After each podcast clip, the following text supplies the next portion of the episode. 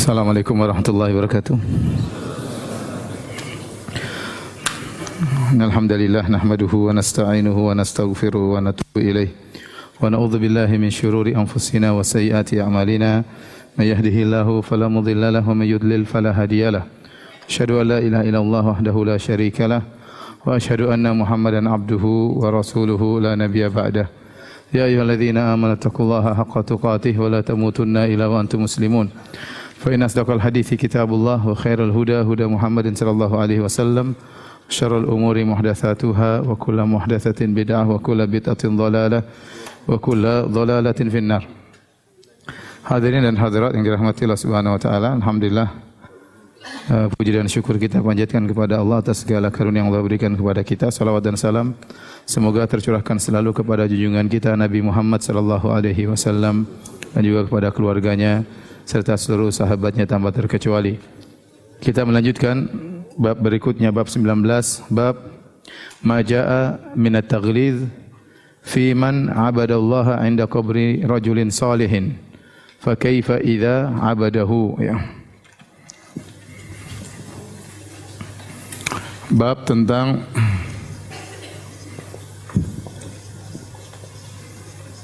sikap keras atau tegas terhadap orang yang fiman abadallah yang menyembah Allah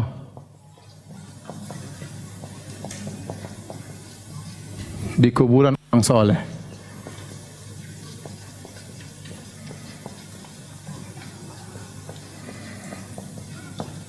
Bagaimana lagi kalau menyembahnya?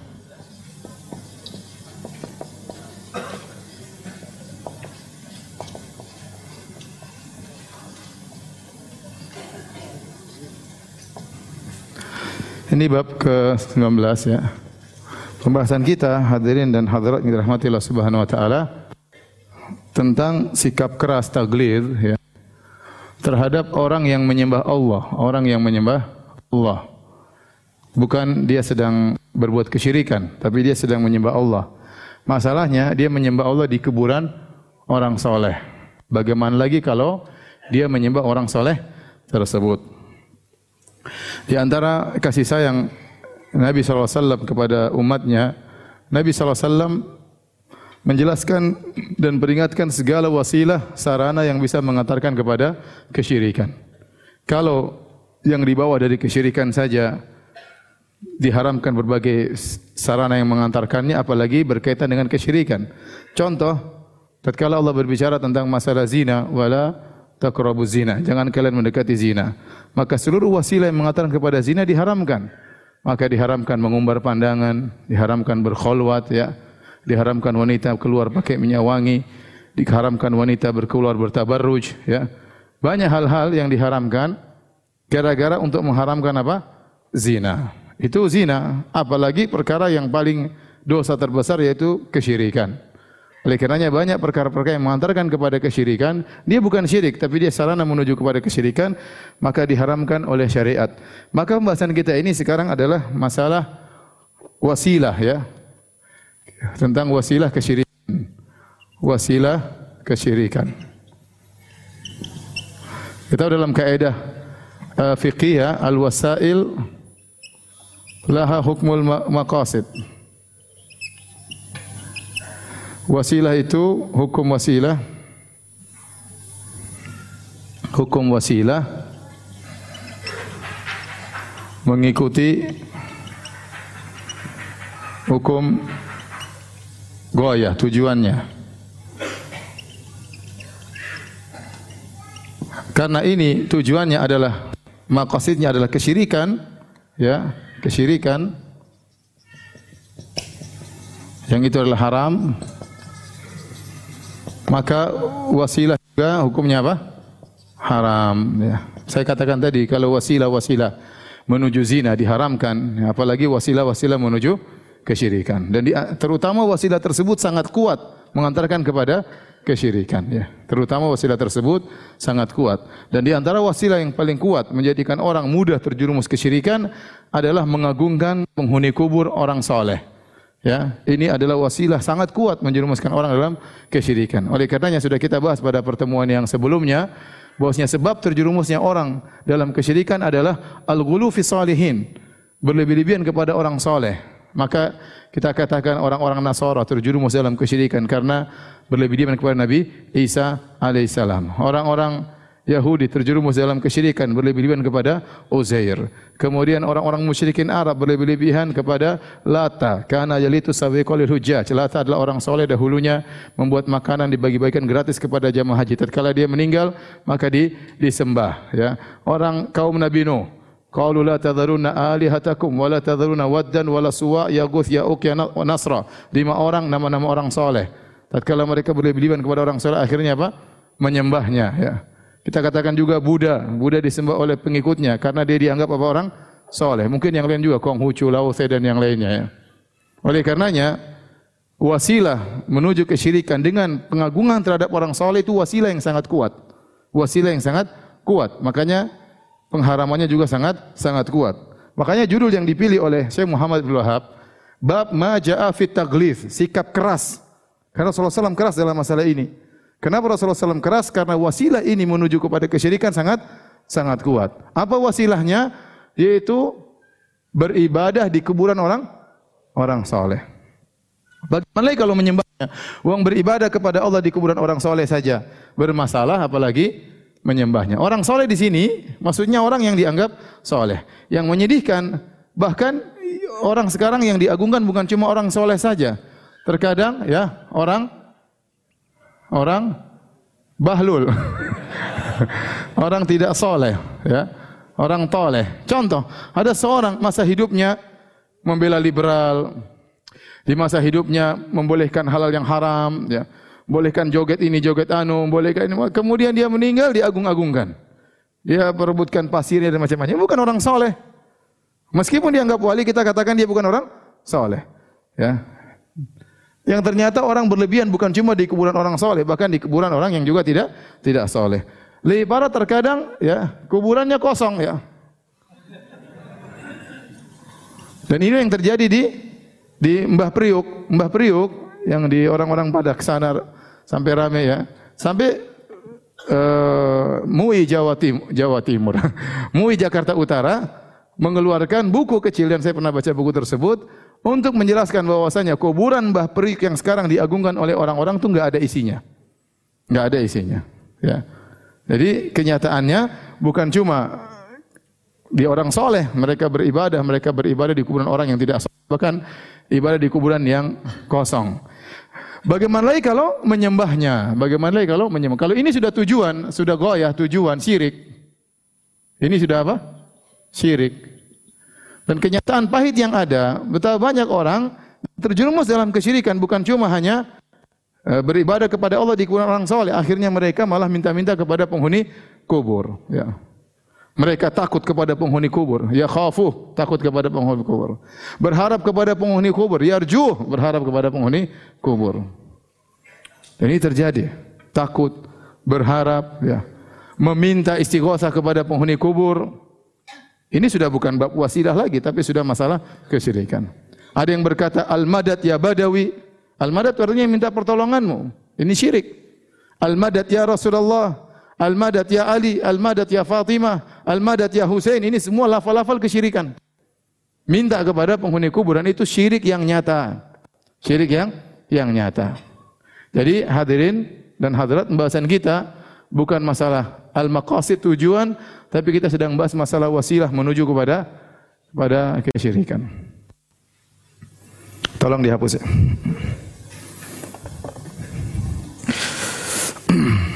biar biar. Mau foto enggak? Ya foto dulu biar. Cepat fotonya lama-lama.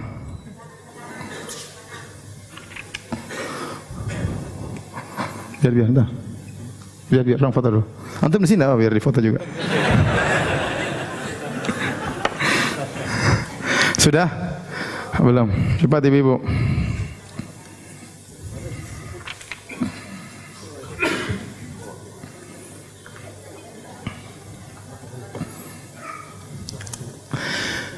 Yang menjadikan pula ternyata bukan cuma kuburan orang soleh yang orang-orang mencari apa namanya?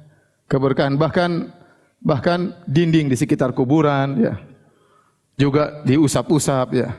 Pagar dari kuburan juga apa di usap-usap. Kalau mereka tidak sampai kepada penghuni kuburnya, pokoknya yang ada di sekitarnya, ada di sekitarnya. Dan ini sebenarnya sebenarnya adalah uh, kebiasaannya orang-orang Syiah. Bid'ah ta'zim ahli kubur itu dibawa oleh orang-orang apa? Syiah, orang Syiah. Ya, mereka berkeyakinan namanya ini wali, orang soleh, maka strom keberkahannya itu sampai jauh. Makanya mereka mengatakan kuburan Hussein, mereka mengatakan kuburan Hussein, Karbala adalah tanah suci. Bahkan lebih afdal daripada Mekah dan Madinah. Lebih afdal daripada Mekah dan Madinah. Dan mereka sebutkan dalam buku mereka, bahwasanya tanah Karbala, tanah haram, itu jaraknya sekian kilo ke kanan, sekian kilo ke kiri, ke utara, ke selatan. Karena apa? Keberkahan jasad apa? Hussein. Jadi tanah sejauh itu semuanya tanah yang yang berkah ya. Jadi kalau tidak dapat mayatnya, pokoknya yang sekitar mayat, mau kuburannya, mau besinya, pagar besinya ya, semuanya dipegang-pegang. Ini bid'ahnya orang-orang Syiah. Baik, tolong dihapus.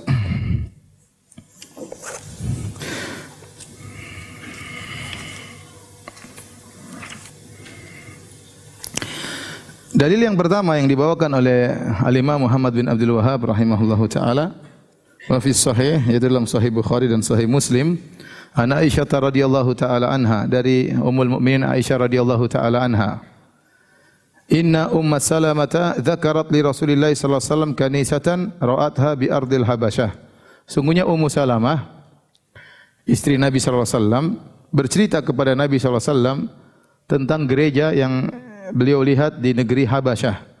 Wa ma fiha minas suwar. Yang di gereja tersebut ada patung-patung atau ada gambar-gambar. Waktu beliau bercerita tentang gereja tersebut, maka Nabi berkomentar kata Nabi SAW, Ulaika idha mata fihim al-abdu salih. Mereka itu kalau ada hamba yang soleh meninggal, awir rajulus salih atau lelaki soleh yang meninggal, banau ala qabrihi masjidan. Maka mereka membangun di atas kuburannya masjid, tempat ibadah.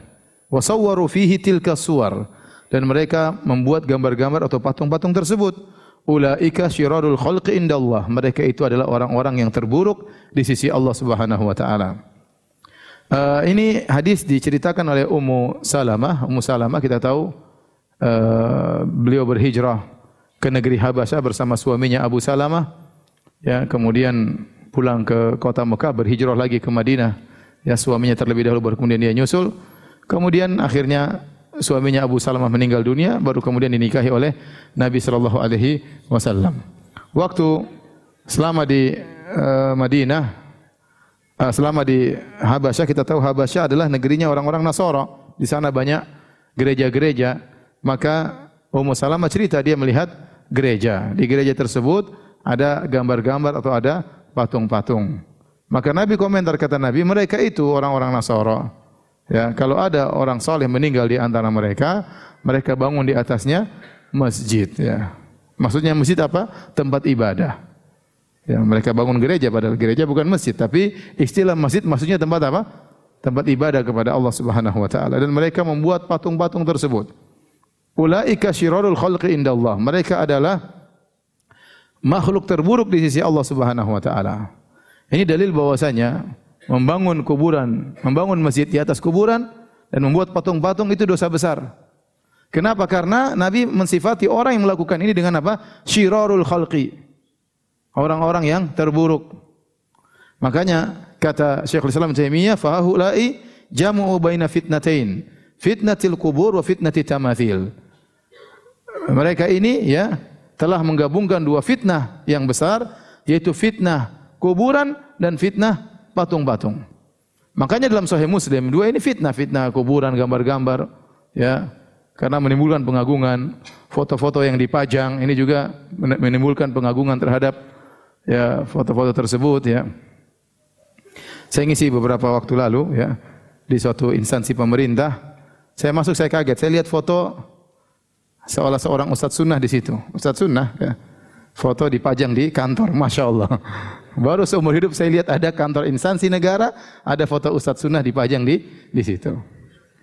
Rupanya orang ini senang sama eh, kajian. Setiap ada Ustadz Sunnah dia foto. Kemudian baru didatangkan lagi foto kedua, Ustadz yang lain lagi, baru ngisi kemarin. Oh ternyata saya juga mau difoto. Jadi sejarah foto saya dipajang di kantor instansi negara. Maka saya tegur, saya bilang nggak boleh turunkan itu. Nggak boleh, ini rawan ya. Akhirnya nanti timbul dalam hati kalau taruh foto ini berkah, kalau taruh foto ini nanti menolak bala. Kita nggak tahu lama-lama bisa muncul seperti itu ya. Makanya kita tutup segala celah yang mengatakan kepada ini. Di dua fitnah, fitnah kuburan, fitnah gambar-gambar dan patung-patung. Yang itulah Nabi pernah mengutus Ali untuk menghilangkan dua fitnah ini. Dalam Sahih Muslim apa kata Ali kepada Abu Hayyaj? Ala aba'athuka ala ma ba'athani Rasulullah sallallahu alaihi wasallam. Wahai Abu Hayyaj, maukah aku tugaskan engkau sebagaimana Nabi pernah menugaskan aku? Allah tidak timsalan illa tahu. Tidak kau biarkan ada satu patung pun kecuali kau hancurkan. Wala qabran musyrifan illa sawaitahu. Dan kau tidak lihat ada kuburan yang tinggi kecuali kau ratakan. Nabi tugaskan kepada Ali bin Abi Thalib ini menunjukkan perkara sangat penting. Ya. Sekarang sebaliknya, orang-orang yang mengaku keturunan dari Ali bin Abi Thalib, sebagian mereka tidak seluruhnya, sebagian mereka justru meninggikan kuburan, justru pajang foto-foto di situ, ya. Melanggar tugas yang pernah diberikan oleh Nabi kepada Ali bin Abi Thalib. Seandainya mereka kembali kepada ajaran leluhur mereka, harusnya mereka orang paling terdepan yang tidak suka dengan kuburan yang diagungkan. Harusnya demikian. Tapi kenyataannya sebagian dari mereka justru berbalik ya justru mengagungkan kuburan, masang foto-foto, bayangkan kuburan diagungkan, ditulis-tulis kaligrafi, dikasih selimut, kasih dupa-dupa, kasih lampu yang bagus, kasih foto. Gimana? Ini semua sarana menuju kepada kesyirikan. Hadis ini menunjukkan tentang ya haramnya menjadikan uh, kuburan orang soleh sebagai tempat ibadah. Kuburan orang soleh sebagai tempat ibadah. Karenanya kita dapati sekarang Betapa banyak orang semangat pergi ke kuburan-kuburan. Jadilah kuburan-kuburan itu lebih diagungkan daripada masjid-masjid Allah Subhanahu wa taala. Allah menyuruh kita bangun masjid, Nabi suruh kita bangun masjid dalam banyak hadis. Hadis mutawatir di antaranya man bana lillahi masjidan banallahu bihi baitan fil jannah. Barang siapa membangun masjid karena Allah Allah akan bangunkan bagi dia istana di sini. Hadis mutawatir. Diriwayatkan oleh banyak sahabat. Bagaimana Nabi motivasi untuk bangun masjid. Tetapi orang-orang membangun tempat ibadah di kuburan. Ya, entah masyahid, tempat yang besar, kubah-kubah, sehingga orang-orang yang ke sana ke tempat kuburan-kuburan tersebut, mereka lebih semangat daripada ke ke masjid-masjid. Terkadang mereka bersafar jauh untuk bisa beribadah di masyahid-masyahid tersebut. Bahkan mereka kalau sudah sampai di kuburan tersebut, mereka lebih khusyuk, mereka lebih merasa lebih berkah, mereka merasa doanya lebih dikabulkan. Yang itu semua perasaan itu tidak ada tatkala mereka di masjid-masjid Allah Subhanahu wa taala. Jadilah masyahid-masyahid tersebut saingan bagi rumah-rumah Allah Subhanahu wa taala. Dan ini adalah benar-benar penentangan terhadap hadis-hadis Nabi. Nabi melarang untuk menjadikan kuburan orang soleh sebagai tempat ibadah. Mereka malah bangunkan tempat ibadah di kuburan orang soleh. Ini perkara yang sangat menyedihkan. Hadirin dan hadirat yang dirahmati oleh Subhanahu wa taala, oleh karenanya benar kata Nabi sallallahu alaihi wasallam, ulaika syirarul khalqi indallah. Mereka itu adalah orang-orang yang terburuk di sisi Allah Subhanahu wa taala. Ini dosa. Antum kira orang buruk bukan cuma yang berzina, orang buruk cuma bukan cuma yang makan riba, orang buruk juga yang ngajarin orang untuk melakukan kesyirikan. Orang-orang buruk juga orang yang menyeru dai, menyuruh manusia untuk mengagungkan kuburan. Itu orang-orang buruk di sisi Allah Subhanahu wa taala. Tapi kita lanjutkan hadis berikutnya ya. Jadi hadis Ummu Salamah ya tidak disebutkan dalam hadis itu mereka menyembah orang soleh. Tidak. Tapi disebutkan mereka membangun tempat ibadah di atas kuburan orang soleh. Walahuma anha qalat. Demikian juga Imam Al-Bukhari dan Imam Muslim meriwayatkan dari Aisyah radhiyallahu taala anha tentang kondisi Nabi tatkala akan meninggal dunia, detik-detik wafatnya Nabi sallallahu alaihi wasallam. Yang Rasulullah SAW wafat pada tanggal 12 Rabiul Awal hari Senin tahun 11 Hijriyah. Di hari Senin di waktu duha.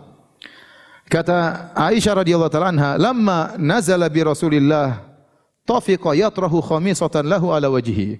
Tatkala tanda-tanda kematian sudah datang kepada Nabi sallallahu alaihi wasallam, tatkala sakaratul maut, Rasulullah SAW merasakan panas yang amat sangat. Dalam sebagian riwayat disebutkan, ya para sahabat datang menyunguk Nabi. Mereka Nabi sedang berselimut, mereka pegang selimut Nabi, ternyata panas Nabi tembus sampai ke selimut. Saya mereka berkata, "Ya Rasulullah, innaka aku akan syadidan." Sungguhnya engkau benar-benar panas luar biasa. Ya kata Nabi SAW, Inni u'ak kama yu'aku rajulani minkum. Saya kalau panas dua kali lipat daripada kalian. Kenapa? Karena Nabi mendapatkan pahala dua kali lipat. Jadi Nabi sudah sangat panas. Ya, Nabi sampai berkata, La ilaha illallah, inna lil mauti la sakarat. Sungguhnya dalam kematian itu ada suatu yang berat. Di antaranya keberatan dirasakan oleh Nabi SAW. Maka untuk mengurangi keberatan tersebut, Fattafiqa yatrahu khamisatan lahu. Ada semacam kain yang kotak-kotak yang apa murabba bergaris-garis. Maka Rasulullah SAW ambil Rasulullah SAW tutup wajahnya karena demam yang amat sangat.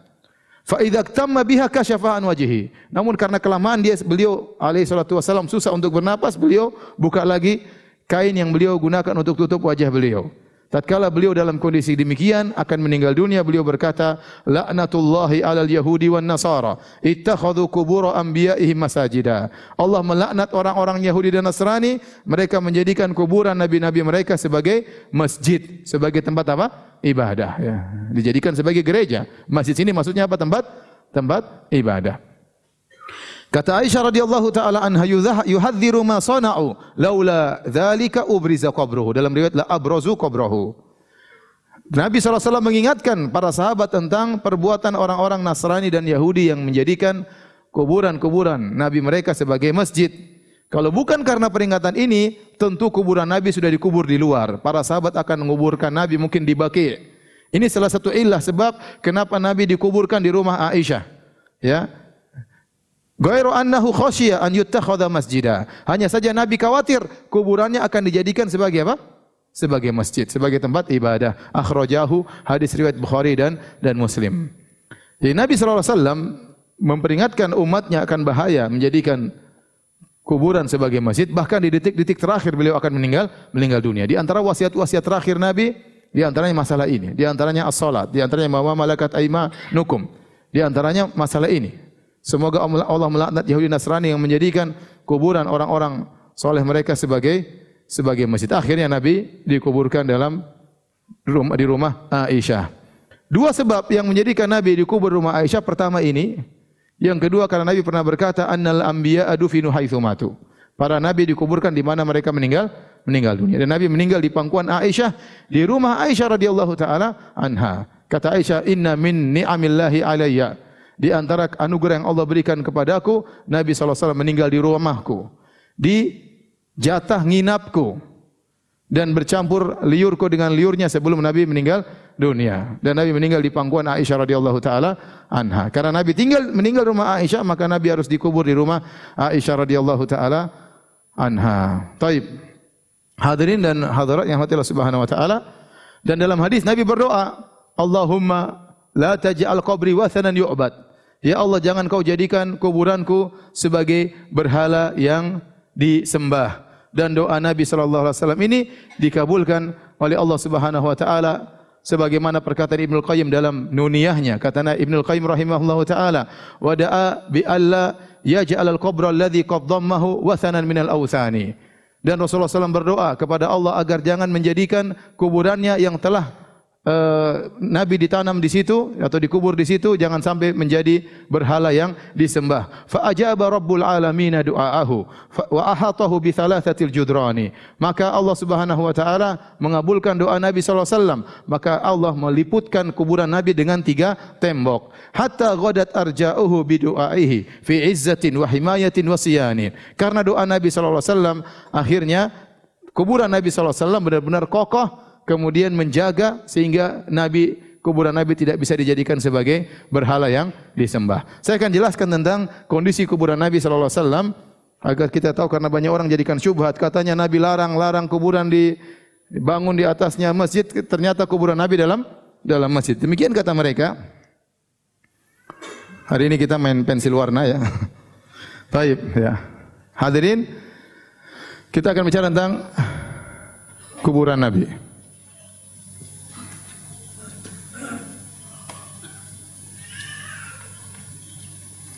Jadi Nabi dikubur di rumahnya di rumah Bait Aisyah. Bait Aisyah itu ya terdiri atas gurfa dan hujrah. Gurfa dan apa? Hujrah. Di sinilah pintu menuju ini pintu menuju ke Masjid ini Masjid Nabawi. Ini Raudhah. Ini Masjid Masjid Nabawi. Kita tahu Masjid Nabawi ter Masjid Nabawi sebelah uh, barat, rumah Aisyah sebelah timur. Hujrah itu tidak beratap, sementara gurfah itu ber, beratap. Nah, Aisyah dan Nabi tidur di sini, tapi ada hujrah di sini. Terkadang mungkin ada tamu mereka temui di di sini. Ketika Nabi SAW meninggal, maka Aisyah menguburkan Nabi SAW di sini di hujrah. Ya.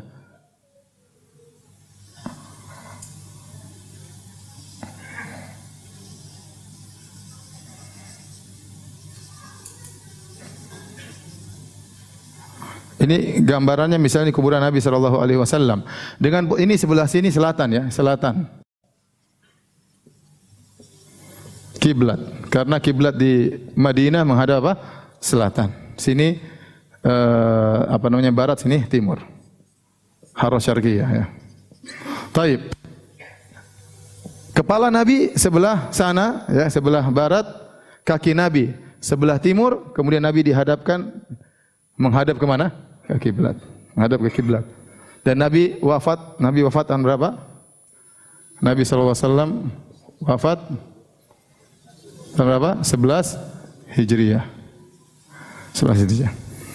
Setelah itu Abu Bakar radhiyallahu anhu meninggal dunia, kemudian dikuburkan di sini.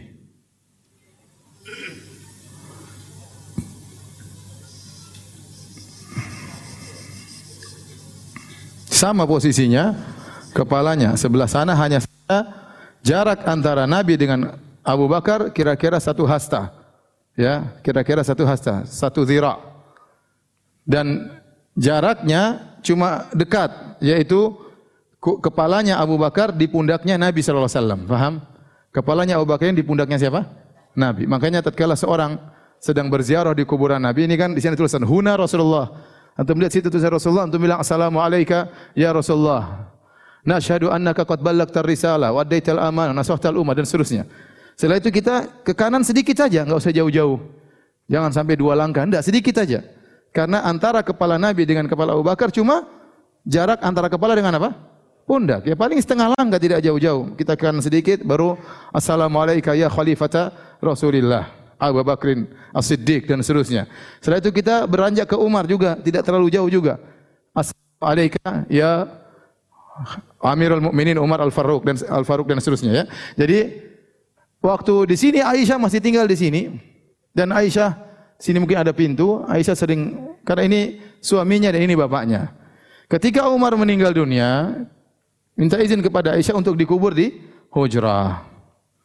Situ kemudian Umar dikubur di sini sehingga mengambil sebagian dari daerah hujrah. Ya. Umar dikubur di sini. Iya. Maka setelah Umar kubur di sini, Aisyah radhiyallahu taala anha kemudian menutup apa namanya? Uh, antara huj gurfa dengan apa? Hujrah. Ini tadi apa? Hujrah. Ini apa tadi? Gur? Gurfa. Kecuali kata para ulama ada semacam uh, jendela ya karena Aisyah, Aisyah merasa Umar bukan mahramnya, maka dia tutup ya. Taib hadirin dan hadirat yang rahmati Allah Subhanahu wa taala, kemudian setelah Aisyah keluar dari rumahnya, maka para sahabat membuat tembok yang menutupi ya menutupi seluruh uh, rumah Aisyah, tembok. Tembok ini benar-benar apa di ditutup. Ini yang disebut dengan tembok pertama, menutup rumah A Aisyah. Kemudian di zaman Khalifah Al-Walid bin Abdul Malik di zaman Khalifah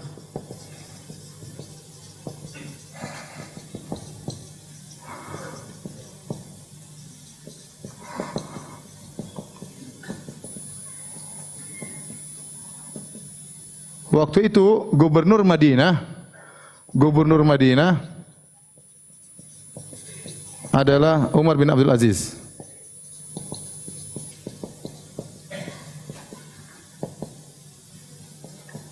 Maka Al-Walid bin Abdul Malik memerintahkan agar Umar bin Abdul Aziz untuk melebarkan masjid. Sebelumnya dan ini terjadi pada tahun 91 Hijriah. Prosesnya berlangsung dari tahun 88 kalau tidak salah sampai selesai pada tahun 91 Hijriah. Jadi sebelumnya Masjid Nabawi mengalami pelebaran. Di zaman Nabi pun Nabi sudah melebarkan Masjid Nabawi. Tatkala selesai perang Khaybar, kaum muslimin semakin banyak, maka Nabi melebarkan Masjid Nabawi. Kemudian Nabi setelah meninggal dunia di zaman Umar juga melakukan pelebaran, tapi semua pelebaran ke arah depan. Di zaman Utsman juga mengalami pelebaran Masjid Nabawi. Semuanya paling pelebaran ke arah depan atau kanan dan apa? belakang. Mereka tidak melebarkan masjid ke sebelah kiri. Kenapa? Karena di sini ada kuburan apa? Kuburan Nabi sallallahu alaihi wasallam. Selalu pelebaran ke depan, kanan maupun apa? ke belakang. Di zaman Khalifah Al-Walid bin Abdul Malik, dia perintahkan Umar bin Al-Aziz untuk melebarkan masjid ke arah kiri, ke arah timur. Sehingga akhirnya uh, hujrah Aisyah masuk ke dalam areal masjid. Namun di zaman itu mereka membuat tembok yang kedua.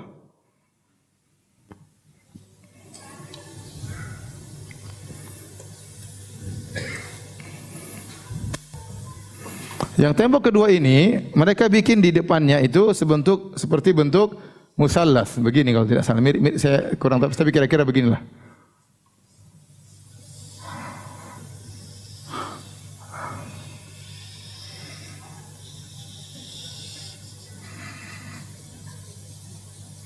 Bagus enggak?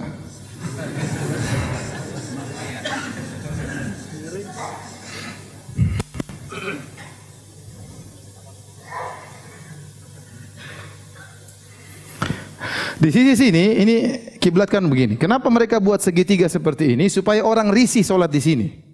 Sehingga mereka tidak menghadap apa? Kuburan. Kan di sini areal masjid. Sekarang masjid sudah ke arah kiri, paham? Sehingga sekarang kuburan sudah masuk dalam areal masjid. Tadinya masjid cuma di sini. Sini enggak ada masjid. Orang enggak tatkala masjid dilebarkan sampai masuk areal kiri, areal timur, maka kuburan pasti masuk. Nah, jangan sampai orang sengaja beribadah menghadap kuburan Nabi. Maka dibuatlah tembok segitiga seperti ini. Supaya apa? Supaya risih di situ karena menghadap kuburan Nabi.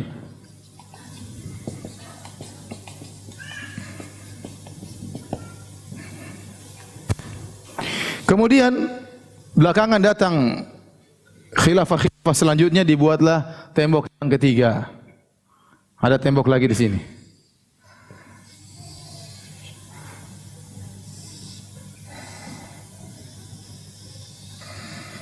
Tembok yang ketiga. Tentu di sini ada pintu-pintu, pintu masuk, pintu masuk, tapi ini yang ketiga. Yang disebutkan di atas tembok ketiga inilah dibangun kubah hijau. Lihat bangun apa kubah? hijau di atas tembok yang ketiga. Kemudian datang belakangan dibuatlah uh, semacam apa namanya uh, tembok terakhir besi ya. Ada lubang-lubangnya.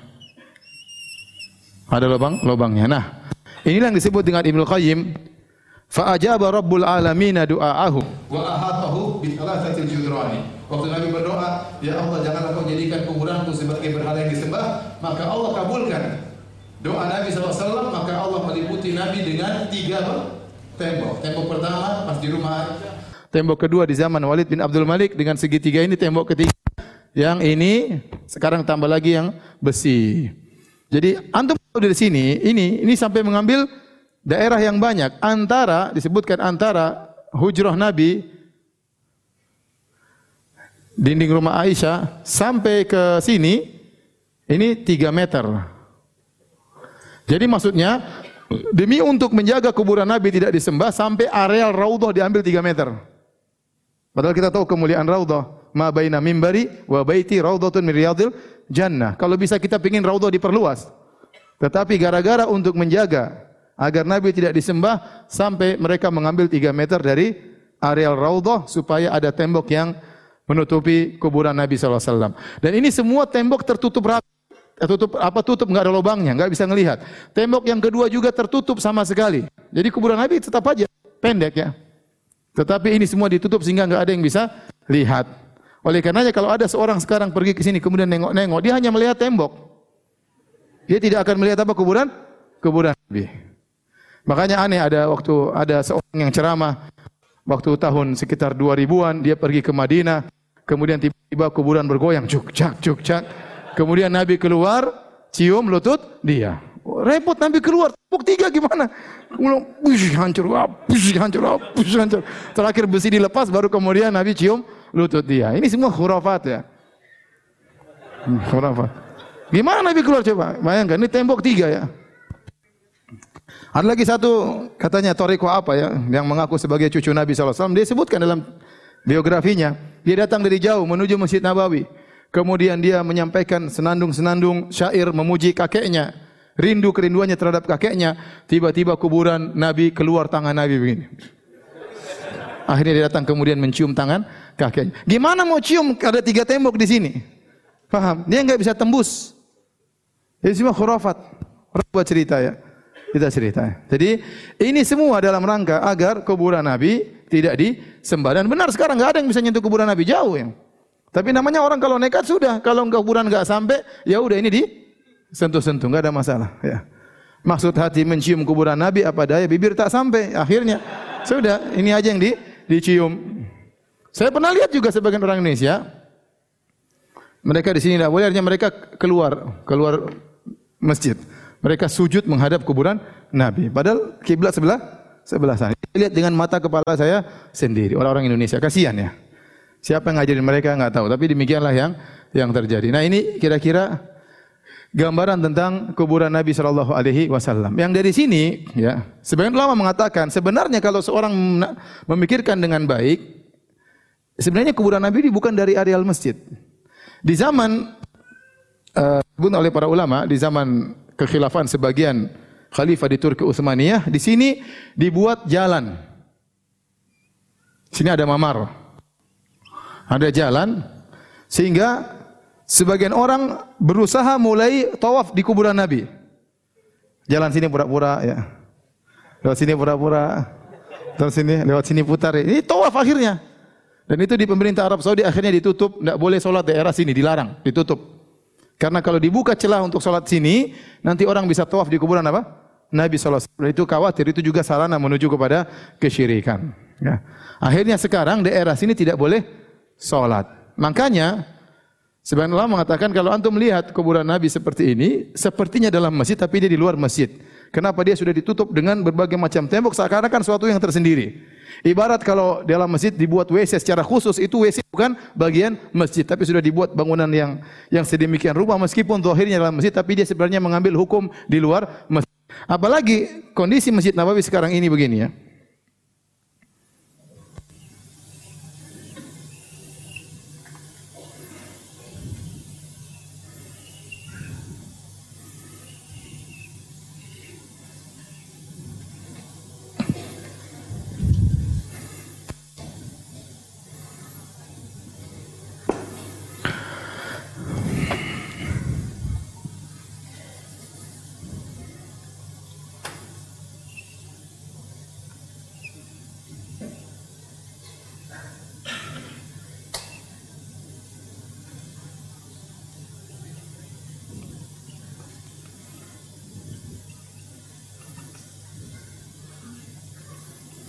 Nah, kalau seorang perhatikan karena di sini di sini masjid, orang sholat sebelah sini kan? Orang sebelah sini. Tapi daerah sini dilarang sholat. Jadi seakan-akan masjid itu bentuknya begini. Seakan-akan masjid tetap rumah Isya tetap di luar apa? Masjid. Karena daerah sini dilarang untuk apa? Sholat. Jadi seakan-akan seperti ini. Sehingga kita lihat masih aja dalam di luar. Kayak dia nyempil di pojok terakhir di ujung sebelah kiri dan sebelahnya tidak boleh buat sholat. Seandainya orang sholat sebelah situ, seakan-akan dia dalam apa? Masjid. Namun karena orang tidak boleh sholat, tidak boleh sholat sebelah sini, maka seakan-akan masjid itu bentuknya begini. Faham? Itu usaha para ulama agar jangan sampai disangka Masjid Nabawi dalamnya ada kuburan Nabi Shallallahu Alaihi Wasallam. Kita katakan, taruhlah, taruhlah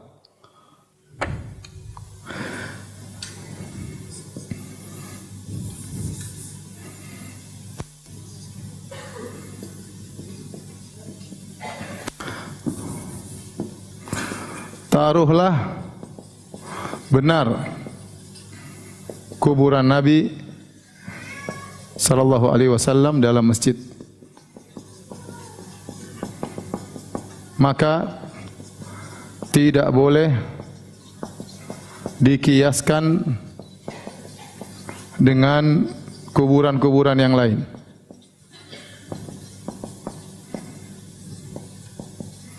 Karena pertama, ya, kuburan Nabi tidak mungkin dipindahkan.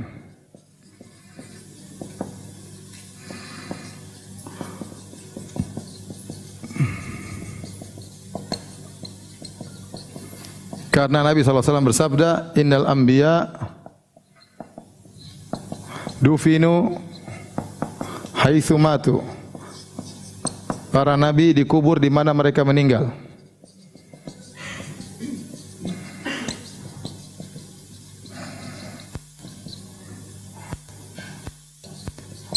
Yang kedua, Masjid Nabawi juga tidak mungkin dipindah. Tidak mungkin dipindah ke Indonesia ya.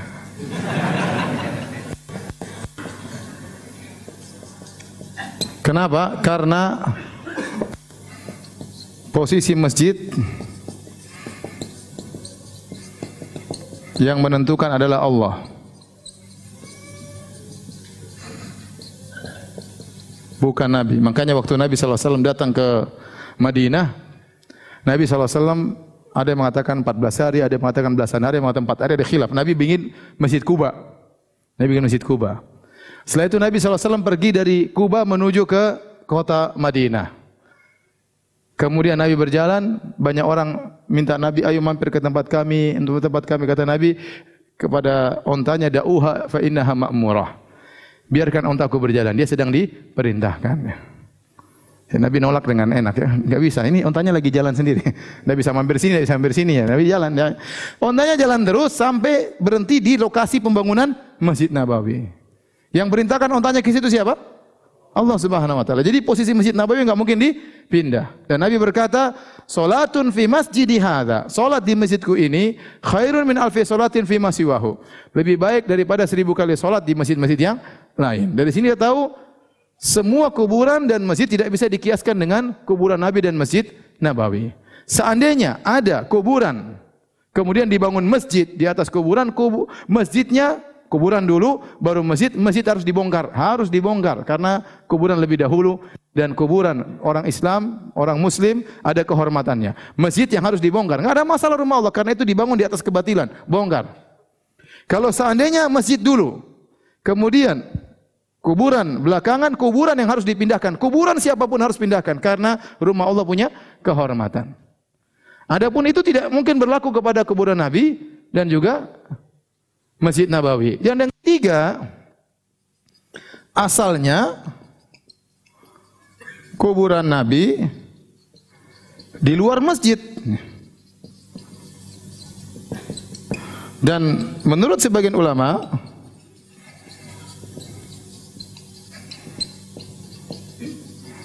hingga sekarang juga masih di luar masjid.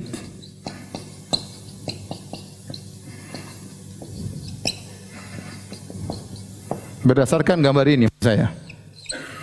Ya, berdasarkan gambar gambar ini. Masih di luar luar masjid. Oleh karenanya tidak boleh seorang kemudian berdalil dengan uh, kuburan Nabi untuk akhirnya membuat membuat kuburan dalam masjid atau membangun masjid dalam kuburan karena itu dosa besar. Nabi mengatakan ulaika syirarul khalqi itu adalah seburuk-buruk manusia. Itulah dosa dosa besar. Taib. Ustaz, bagaimana kuburan Nabi tinggi besar? Kita bilang tidak. Nabi sejak awal sudah berada dalam bangunan. Bangunan tersebut rumahnya Aisyah. Rumah Aisyah yang dipugar, yang ditembok, yang dibangun. Kuburan tidak dipugar. Kuburan begitu-begitu saja. Paham? Yang diperbesar adalah rumah Aisyah karena memang Nabi sejak awal dikubur dalam rumahnya siapa? Aisyah radhiyallahu taala anha ya. Azan ya.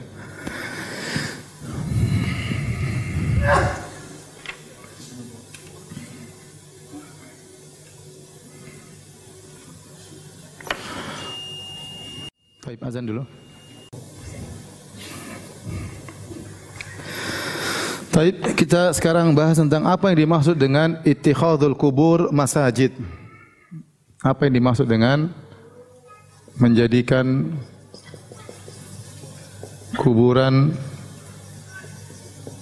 sebagai masjid. Ada tiga penafsiran ya. Yang pertama adalah solat di atas kuburan.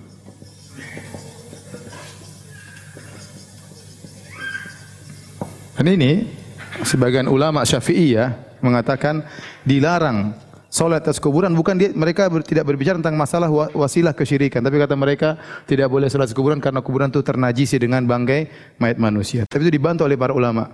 Nabi tidak sedang berbicara tentang apa? Najis atau enggak najis, tapi Nabi sedang berbicara tentang sarana menuju kepada apa?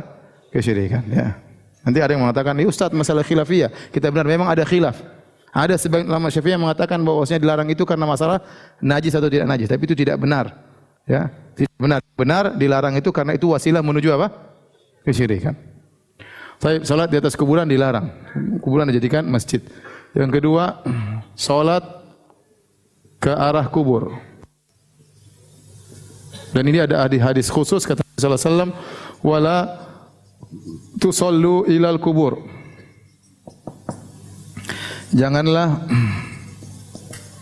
kalian salat ke arah kuburan, ke arah kuburan. Hadis ini dijadikan ditakwil oleh sebagian dai zaman sekarang sempat ramai waktu viral ya.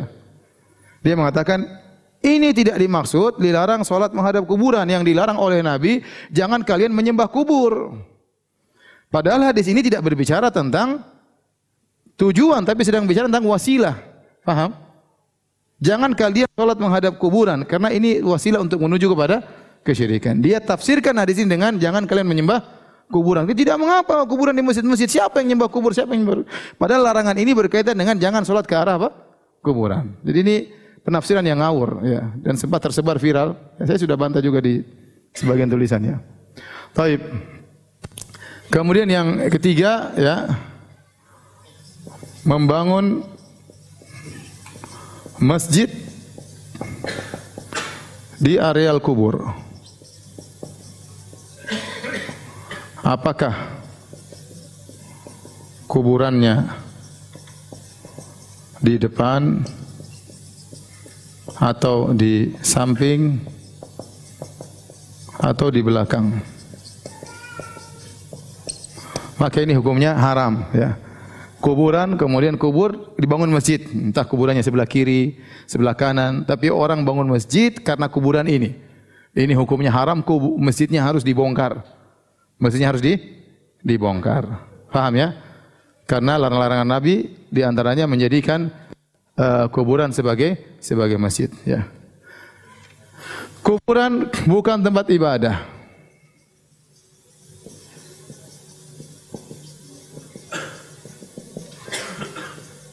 Dalam hadis kata Nabi sallallahu alaihi wasallam la taj'alu buyutakum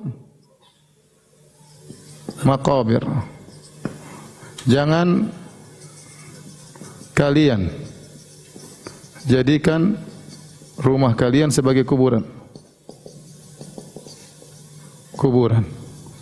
Makanya Nabi sallallahu alaihi wasallam menyuruh di antaranya baca Al-Qur'an di rumah.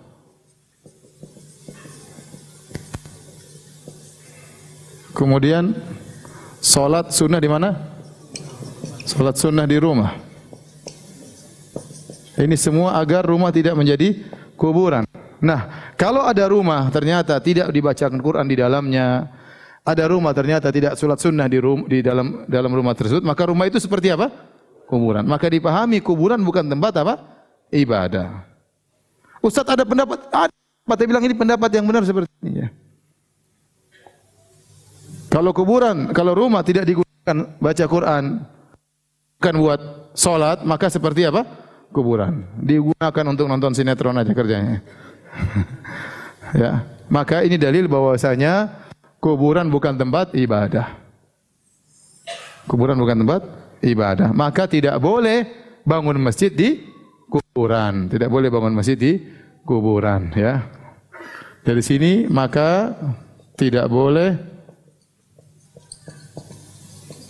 menjadikan kuburan sebagai masjid, sebagai tempat ibadah.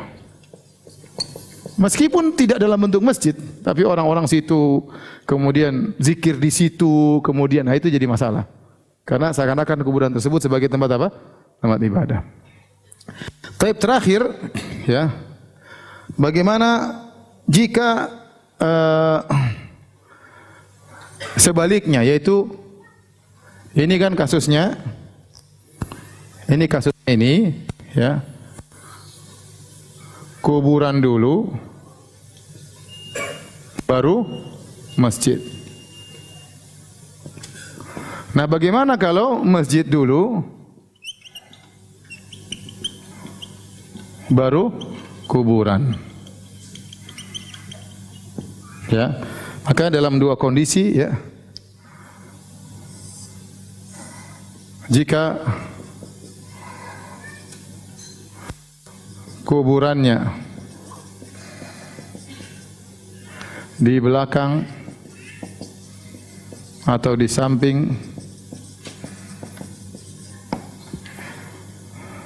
dan tidak diibadahi maka boleh solat di masjid tersebut.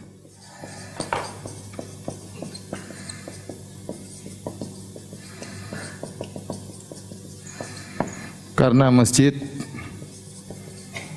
masjid punya kehormatan, kemuliaan. Tidak boleh ditinggal hanya karena ada kuburan yang di kuburan di situ.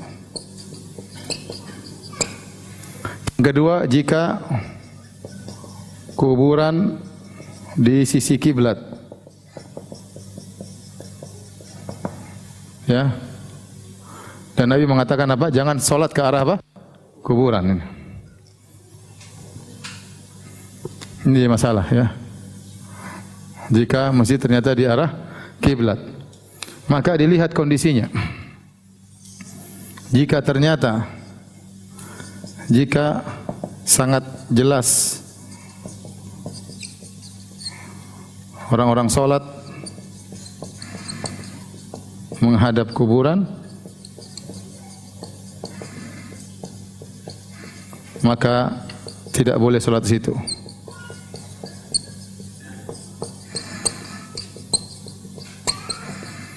Jika terpisah antara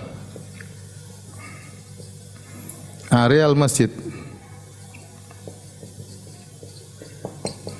dengan kuburan maka tidak mengapa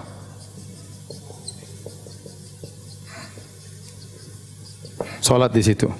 Nah, masalah berpisah antara areal masjid dengan kuburan ini menurut ijtihad. Ini berbeda ijtihad para ulama. Karena tidak ada dalil yang tegas. Ada yang mengatakan areal terpisah tersebut masjid sama areal kuburan harus ada jalan orang lewat. Meskipun kuburnya arah kiblat enggak ada masalah. Ada yang mengatakan cukup dengan dinding masjid full meskipun depannya langsung kuburan di arah mihrab tetapi sudah tidak kelihatan dari dalam orang sedang menyembah salat ke arah kuburan maka tidak mengapa dan saya lebih condong pada pendapat tersebut. Yang penting kalau orang masuk masjid sudah tidak kelihatan orang sedang salat ke kuburan. Tapi kalau ternyata dinding mihrabnya separoh, kuburannya masih kelihatan, nah itu jadi masalah. Selama kekhawatiran tadi sudah tidak ada, di mana mihrab dinding masjid sudah full, meskipun depannya ada kuburan dan orang sudah tidak lihat orang sedang sholat ke arah kuburan, maka tidak mengapa. Allah alam bisawab ya. Jadi tidak serta merta ada masjid, ada kuburannya kemudian tidak boleh sholat. Lihat situasi dan kondisi. Lihat apakah kuburan dulu baru masjid atau masjid dulu baru kuburan. Taib. Demikian saja kajian kita. InsyaAllah kita lanjutkan pada kesempatan yang lain. Subhanakallah bihamdik. Asyadu ala ila anta Assalamualaikum warahmatullahi wabarakatuh.